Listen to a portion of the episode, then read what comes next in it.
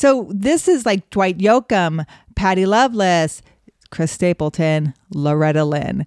This is where you're getting this real authentic country bluegrass roots of country music. And I didn't even know this existed like this. It was Loretta Lynn that pulled us to this area. But once you get there, there's a lot of country music, like legacy in the area.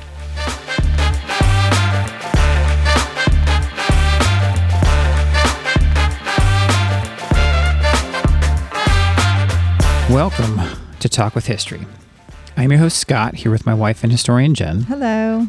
On this podcast, we give you insights to our history inspired world travels, YouTube channel journey, and examine history through deeper conversations with the curious, the explorers, and the history lovers out there.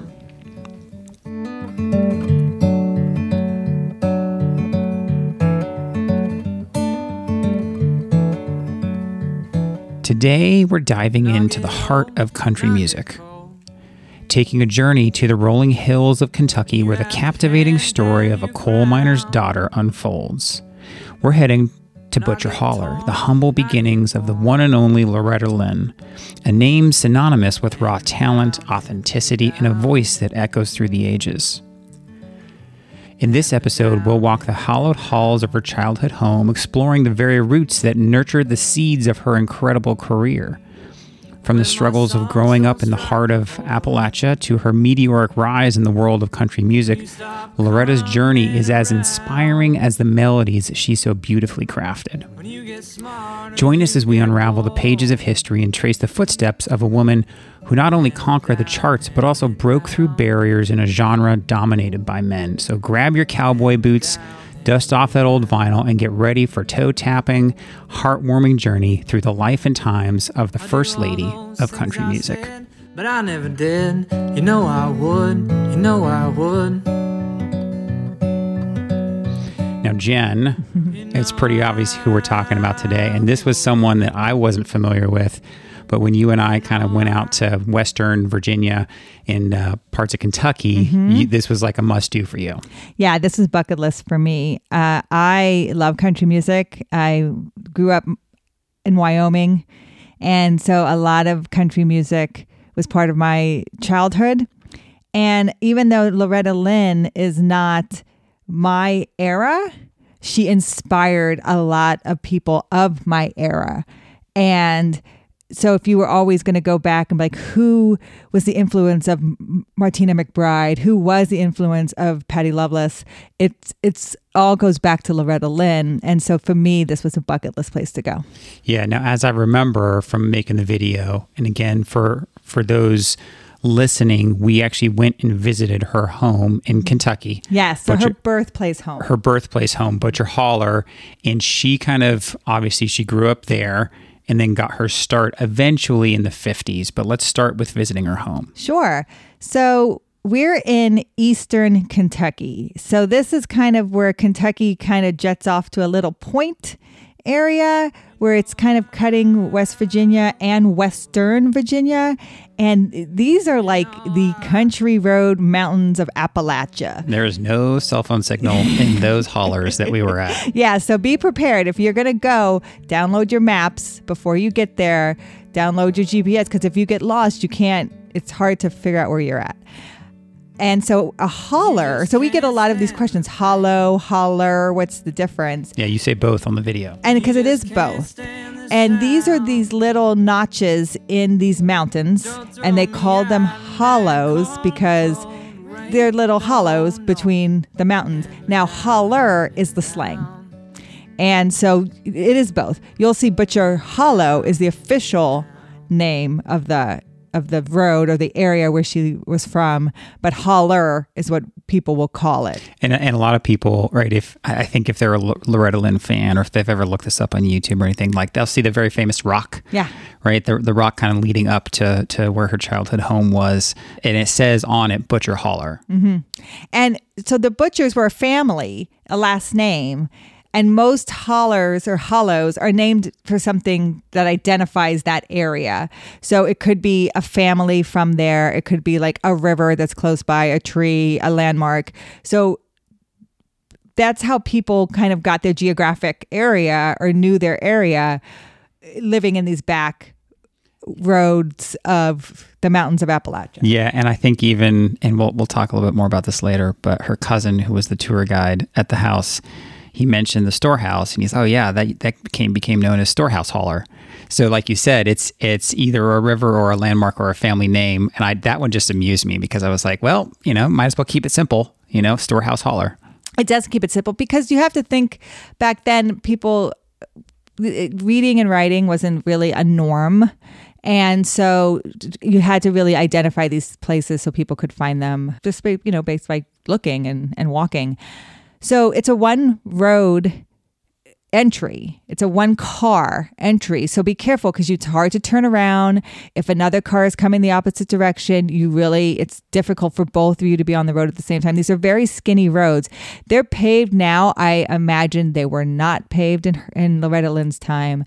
And so people mostly walked them. Yeah, or had a horse. Or had a horse. And so again, you're in these little rural back road areas of the mountains. So when we got up there, it's it's still basically hard to even drive. You have to park kind of at the bottom and then walk up. There's a couple spots up there, but our tour guide, who's her cousin, he warned us don't park up there because people will park behind you and then it becomes difficult to to get out and so it's better there's like a more of a bigger parking area down at the bottom park down there and then walk up and and her her birthplace home is Butcher Holler is actually pretty easy to find. It's on Google Maps. Mm-hmm. You can find it quite easily. Mm-hmm. It's not difficult to get to. You just kind of have to be eh, slightly prepared. Yeah. And just be aware that, you know, you're going to be driving up there. You won't have a cell phone signal, most likely. At least we didn't. And as you're driving up there, kind of you don't you don't have to drive all the way up to the top. You can. It's a little bit of a hill, but it's I mean it's pretty short. But yeah, it's it's definitely off in the in the back in the backwoods of Kentucky. So you you get your ticket at Webb Grocery. We didn't. We paid cash at the door, but just be prepared that it it, it is privately owned and operated by her cousin, and it, so it's kind of like makeshift hours. Yeah, what works for him. And he says two times a day, usually like noon and three, but what works for him because he's doing it on his own. And I think his son works at the grocery. So that kind of makes it so if you buy the ticket at the grocery, of course, his son would know that he's going to be up at the house yeah. or things like that. But even he said they kind of close from November to April because of the snow and the cold. So Butcher Holler. You know I would. Is awesome. And we sat on the front porch and we walked in. It really does take you right back it looks like it did when Loretta Lynn grew up there. Now she's born in April of 1932. And so this they and she lives there until she's 15. So this is how it looked from like the 30s to the 50s. There's no inside bathroom. That doesn't look like there's inside water. They have a well outside. They have an outhouse outside. It's basically four rooms on the bottom floor, and there's a loft where the boys slept. So when you think they had I think it was eight kids. So the girls slept downstairs in the second bedroom, and the boys were all upstairs in the loft, and the parents were in the other bedroom. And then there's a dining room and a kitchen, and that's it. So you bathed outside. They have kind of a little bathtub you can see. Like they probably boiled the water. You bathed outside. You went to the bathroom outside. So, and there was a fireplace kind of between the two bedrooms of the girls and the parents. Yeah, it is. It is country living. I mean, in in reality, it's a nice little plot of land, mm-hmm. right? So the the house, if you haven't seen the video yet, again, we'll link it in the show notes. But the house is sitting a little bit up on the hill, and then down below, where the ground's a little flatter, a little wider, they kind of have a pasture, right, for a horse. I think there was a mule out there as well. So there was a, a you know decent little bit of land right there, and I think Mac had mentioned that she was actually born a little bit further up, there was yes. another holler. I, I no, no, she's born in Butcher Holler, but not in that house. Not in that house. It yes. was it was up a little bit. Up further. a little further, but still in the same holler. Okay. And yes, so her family were very what they call substance farmers. So they they live off their own land, and their gardens were a little bit above the house. Yep, where more, they got more sun. Where they got more sun, and so they a lot of corn, right? And so so basically, corn farmer substance just to live off of, not really to sell, and then coal miner at night. Yep. And we will stop at the coal mine and we'll talk more about that because this is basically her song, that Oscar winner song. But uh, her parents, Clara Marie and Melvin Theodore, they will move into that house when she's before they have their third child. So when they have eight, the first Is she the oldest or she's the oldest girl. Okay. So they have a boy and a girl. The boy is Melvin, and then she's the next one born. And so they move in there, and then they'll have the other other six. And Crystal Gayle is her sister. And I think Crystal Gayle is almost ten years, no, almost twenty years younger than her. holy cow? So she's born in 1932. Crystal Gayle is born in 1951. And I didn't realize because again, not as familiar with with country music growing up like, like you were. Um, the, the name Loretta Lynn had sound familiar to me. C- Crystal Gayle, I didn't really know as well, but she was pretty big. She's pretty big. She's not as big, but she's pretty big. Yeah. And so to to one family to produce two songbirds is pretty remarkable. But it was just amazing to be in that. Pre- to me, I felt just amazing to be in that presence. and and there was people from kind of all walks of life there when we got there right so so the people we weren't the only ones to show up a lot of times we get to these places a little more off the beaten path and sometimes we're the only ones maybe another couple or or someone someone like that but there was families you know from all over the place not just from the the Kentucky area you know and then we had, there was there was some uh, there was an Amish family there We met an Amish family, and they were pretty talkative and interested, and wanted to talk more history. And they're much more relatable because the the patriarch of that family had twelve kids, Right. And so he, I think, he very much related to that country living. But yeah, there were old and young. There were young children there. Be prepared. There is steps to get up to the porch. yeah it is not a, as like this again privately owned so this is not like a, a handicap friendly It's not endeavor handicapped. Yeah, so be prepared for the steps. But once you're in, it's all one level. yeah Why do I have to try so hard to get by? You're not allowed to touch anything in the house, and you're not allowed to video anything. So if you watch our video, we do the outside and we take photographs inside, but we've put the photographs in the video to almost look like they they flow. Yeah. So you can kind of see the the how the bottom looks. And, and I give a little bit of the history too. I kind of make it almost a timeline as we're walking through the house. I talk, I, I, I put out a couple call outs about how coal production and coal mining had become much more popular, right, in the 40s, you know, in, in the 30s and 40s in that era. And it kind of peaked, you know, within the next couple, couple decades. So it made sense that in that area, you know, coal mining and coal production was actually a, a big industry out there. Oh yeah, coal was king. Yeah. And I want to emphasize too, if you visit, there's a lot of people whose signatures are all over the downstairs. The walls. Max said he doesn't allow people to do that. It, it's kind of a, a holdover from the past when people would visit. He says, but he can't monitor everything, and sometimes people still do it. But their signatures all over the walls. And, you know, we, of course, are here to, we don't want to uh, mess anything up. But if you notice in our videos, you're probably like, what is all of that? That's, that's people signing and they leave like their date and stuff. But some of the things that I really emphasize, you want to see the guitar inside. That's the first guitar And that's that her, that's her guitar. that's her guitar. That's the guitar that Doo bought Loretta for her birthday for $17 after she had already had four kids. He wanted to encourage her to sing, and she taught herself how to play, and she wrote her own songs. And well, I'll talk about that more because she's the first female artist to write a song in country music and have a number one hit Yeah. that she wrote.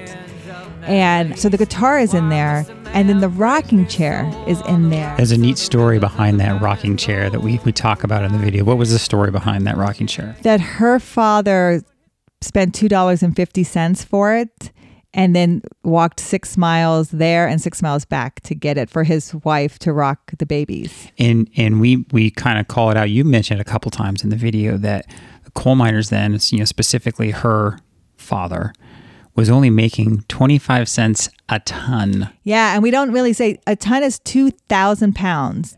Now, I have had some people say I can, I you know, growing up on a farm, I could shovel a ton of corn in about 20, 30 minutes. And I, yeah, corn is pretty light, right? But shoveling a ton of coal would probably take you about an hour.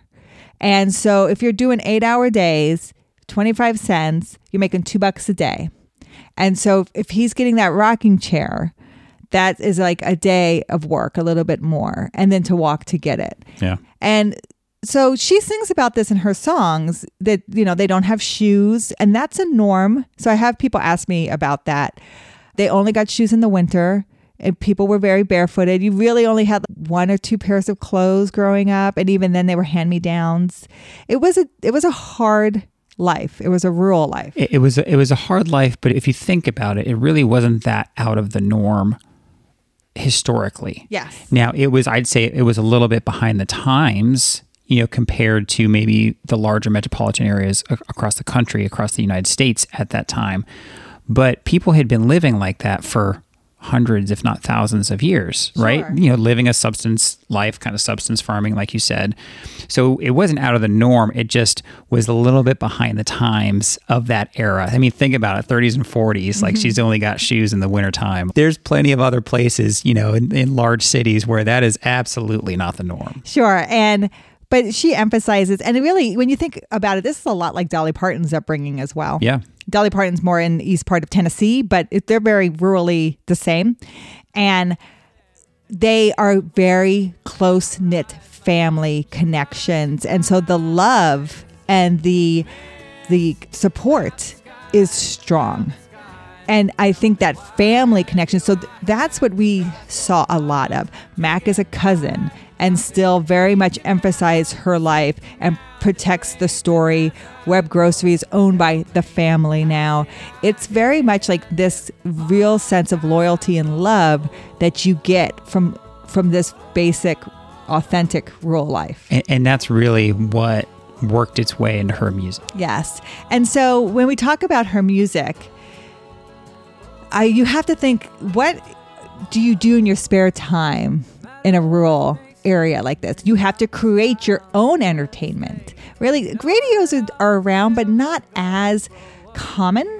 And so you learn to play the spoons, you learn to play the harmonica, you learn to play the banjo, you learn to play the guitar, and then you sing. And your family sings, and you sing your gospel songs or you sing your bluegrass. And this is where this all kind of comes from. And even this area of Kentucky is uh, Paintsville, Prestonsburg, Pikeville.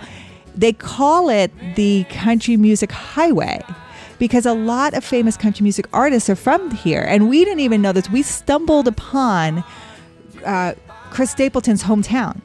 And we were in the visitor center of Chris Stapleton's hometown. I think we were in Pikeville. And the visitor uh, center guide was like, Oh, Chris comes in here all the time and Chris does this. And I'm like, Chris who? and he's Chris Stapleton. I'm like, He's from here. This is his hometown. And and it, and in- again to kind of expand the awareness of that part of the country, it's Hatfield McCoy country. Yes. And we have a future episode coming about that. That was fascinating. So this is like Dwight Yoakam, Patty Loveless, Chris Stapleton, Loretta Lynn.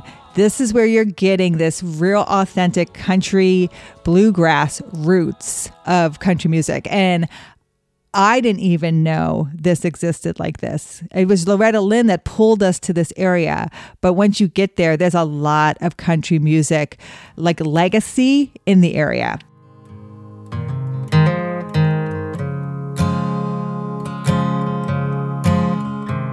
Now she got married pretty young, Yeah. moved away, and then, and then like you said, had a couple kids and got started singing in the 50s and really broke out in the 60s. So she marries at 15 years old in 1948. So she'll basically leave that cabin and move to a place by Webb Grocery. Now, Webb Grocery is eventually owned by her brother, so it becomes Webb Grocery. Loretta Lynn's maiden name is Webb.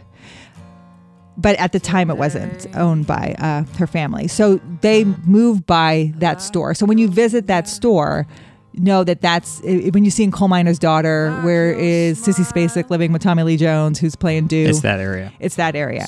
And so she's at 15 years old. She marries him, and he's he's 19. So that's not crazy age Again, difference eh, eh, of the era. of the era. And they only knew each other for a month, but they hit it off. And so eh, again, he encourages her.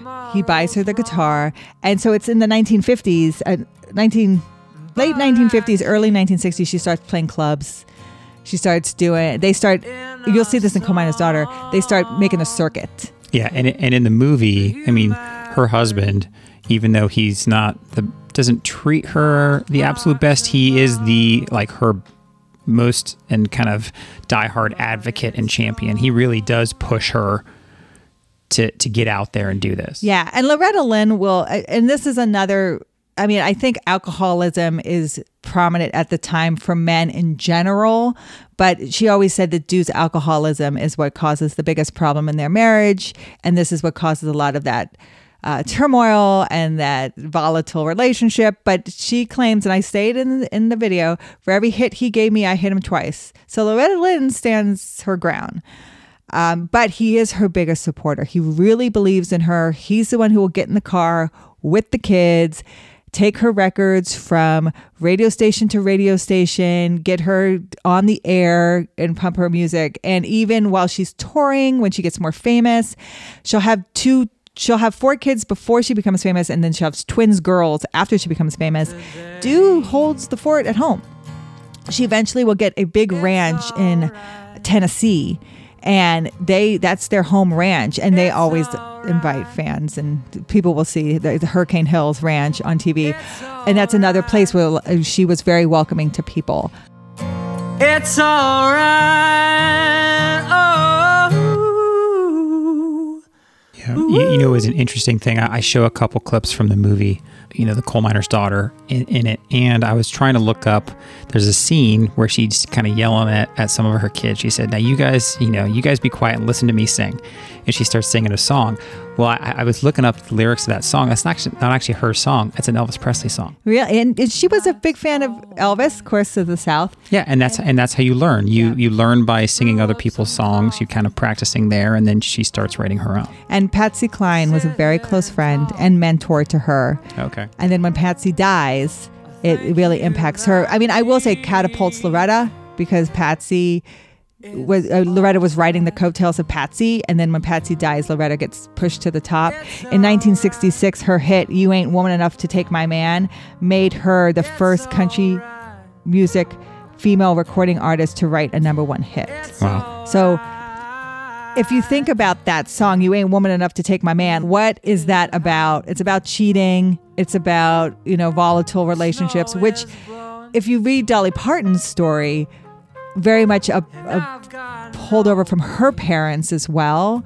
So I, I'm not saying, again, this is country or anything, but it's something that Loretta Lynn is talking about real life and putting it out there for the public and how do women deal with real life situations.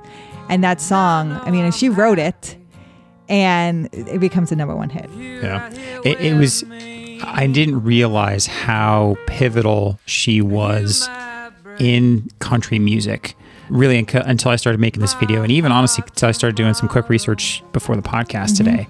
And I think you said she was, I mean, she was one of the first female country music artists, I think, to have a gold album or something like that.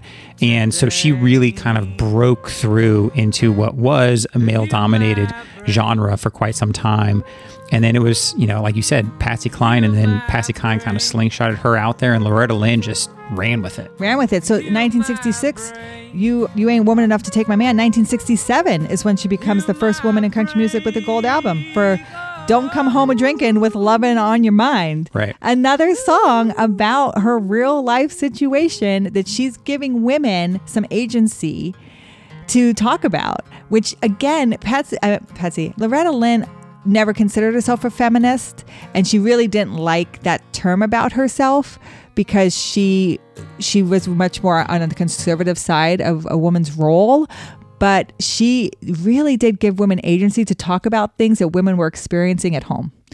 And these songs that became so popular, again, Gold album, first one, is really about a woman having to deal with a drunk husband who wants to come home and be amorous when she's having to deal with everything else. So I, I give her a lot of credit for that. In 1972, she's named the first woman uh, Entertainer of the Year for country music, the CMAs, and that's a big that's their big award. So Entertainer of the Year is the big one. Every time when you watch the CMAs, you're waiting at the end who's Entertainer of the Year, and she's the first woman who gets it, and she gets it in 1972. And what I find remarkable about that is in 1980, she's the only woman to be named Artist of the Decade. So Loretta Lynn has 10 number one albums, 16 number one hits. She wrote more than 160 songs and she has put out 60 albums. She has three Grammys, seven American Music Awards, 13 Academy of Country Music Awards, and eight CMAs. And then the movie about her life, Coal Miner's Daughter, won the Oscar for Best Actress for Sissy Spacek. That's it. Really was incredible, and it, it's this was one of those pleasant surprises for me, right? Because we were in the area, so I knew some of the stuff he wanted to do. When we when we kind of found out it was Hatfield McCoy country, I was like, okay, yeah, that's what we're doing. And then we got out to Loretta Lynn. I was like, yeah, okay, you know, we're out there. I like, I'll just enjoy it because I like getting off to these off the beaten path places, and for me, it was just neat driving out there in that part of Kentucky because you really do feel like you're driving into that era and you really get a feel for it. It, it was just a, it's a gorgeous part of the country as well. It's absolutely beautiful. It was. It felt like we were driving into history. So once you hit Webb Grocery, and you should stop there to get your ticket, and also they have some memorabilia inside. Between Webb Grocery and the Butcher, Butcher Hollow, cabin is the coal mine. So if you want to stop, the coal mine is on the right. It, you'll see it off to the right, but you really have to go up the hill, which you went to, to get to the opening. Yeah, they have bars across, the, bars the, across. the, openings now. Yeah, and and they do actually a good job of showing kind of what it would have looked like back then. Yes, because the coal mine was built out so they you got the coal mine and then they're building logistics like buildings out to kind load of, it into yeah, railroad kind of proce- cars. processing mm-hmm. it from the actual mine. Yes because they you know you have to get the coal onto rail cars to get it out of the area. But these are these are the actually openings to the mines. So you can stand there and so you get a relative idea of how her father walked to work and if they walked to the grocery don't think that they drove to the grocery. Like they walked to the grocery store. Yeah i think it was about a mile from butcher hollow to the coal mine maybe a mile and a half and maybe another two miles maybe mile ish yeah, from think, from the from the coal mine to Webb grocery. Yeah i think it's two miles to Webb grocery from the cabin and about halfway point is the coal mine. Yeah so it's all relatively close but there's lots of homes still out there. There's different hollers and hollows that you can go off on into. It was it was just Sony and was really fun to learn more about someone who's so pivotal in country music like Loretta Lynn. Well, I was born to coal miner's daughter. And there you have it, folks. The incredible journey through the life and times of Loretta Lynn, straight from the heart of Butcher Holler. Loretta's music wasn't just about lyrics and chords, it was a reflection of real life, a testament to the struggles, triumphs, and everything from a simple butcher holler home to the bright lights and fame of a Nashville stage. Even today, when we remember Loretta Lynn, we can't help but carry with us the echoes of her timeless melodies, each note resonating with the stories of a bygone era. As we wrap up this episode, take a moment to savor the essence of her music, the twang of the guitars, and the soul stirring lyrics that have become the soundtrack of so many lives. If you enjoyed today's episode, please be sure to subscribe, rate, and leave a review. And remember, the past may be behind us, but the stories we uncover continue to shape the present and inspire the future. Your support of Talk with History keeps the show growing because we rely on you, our community, to grow, and we appreciate you all every day. We'll talk to you next time. Thank you. To complain, there was no need. She'd smile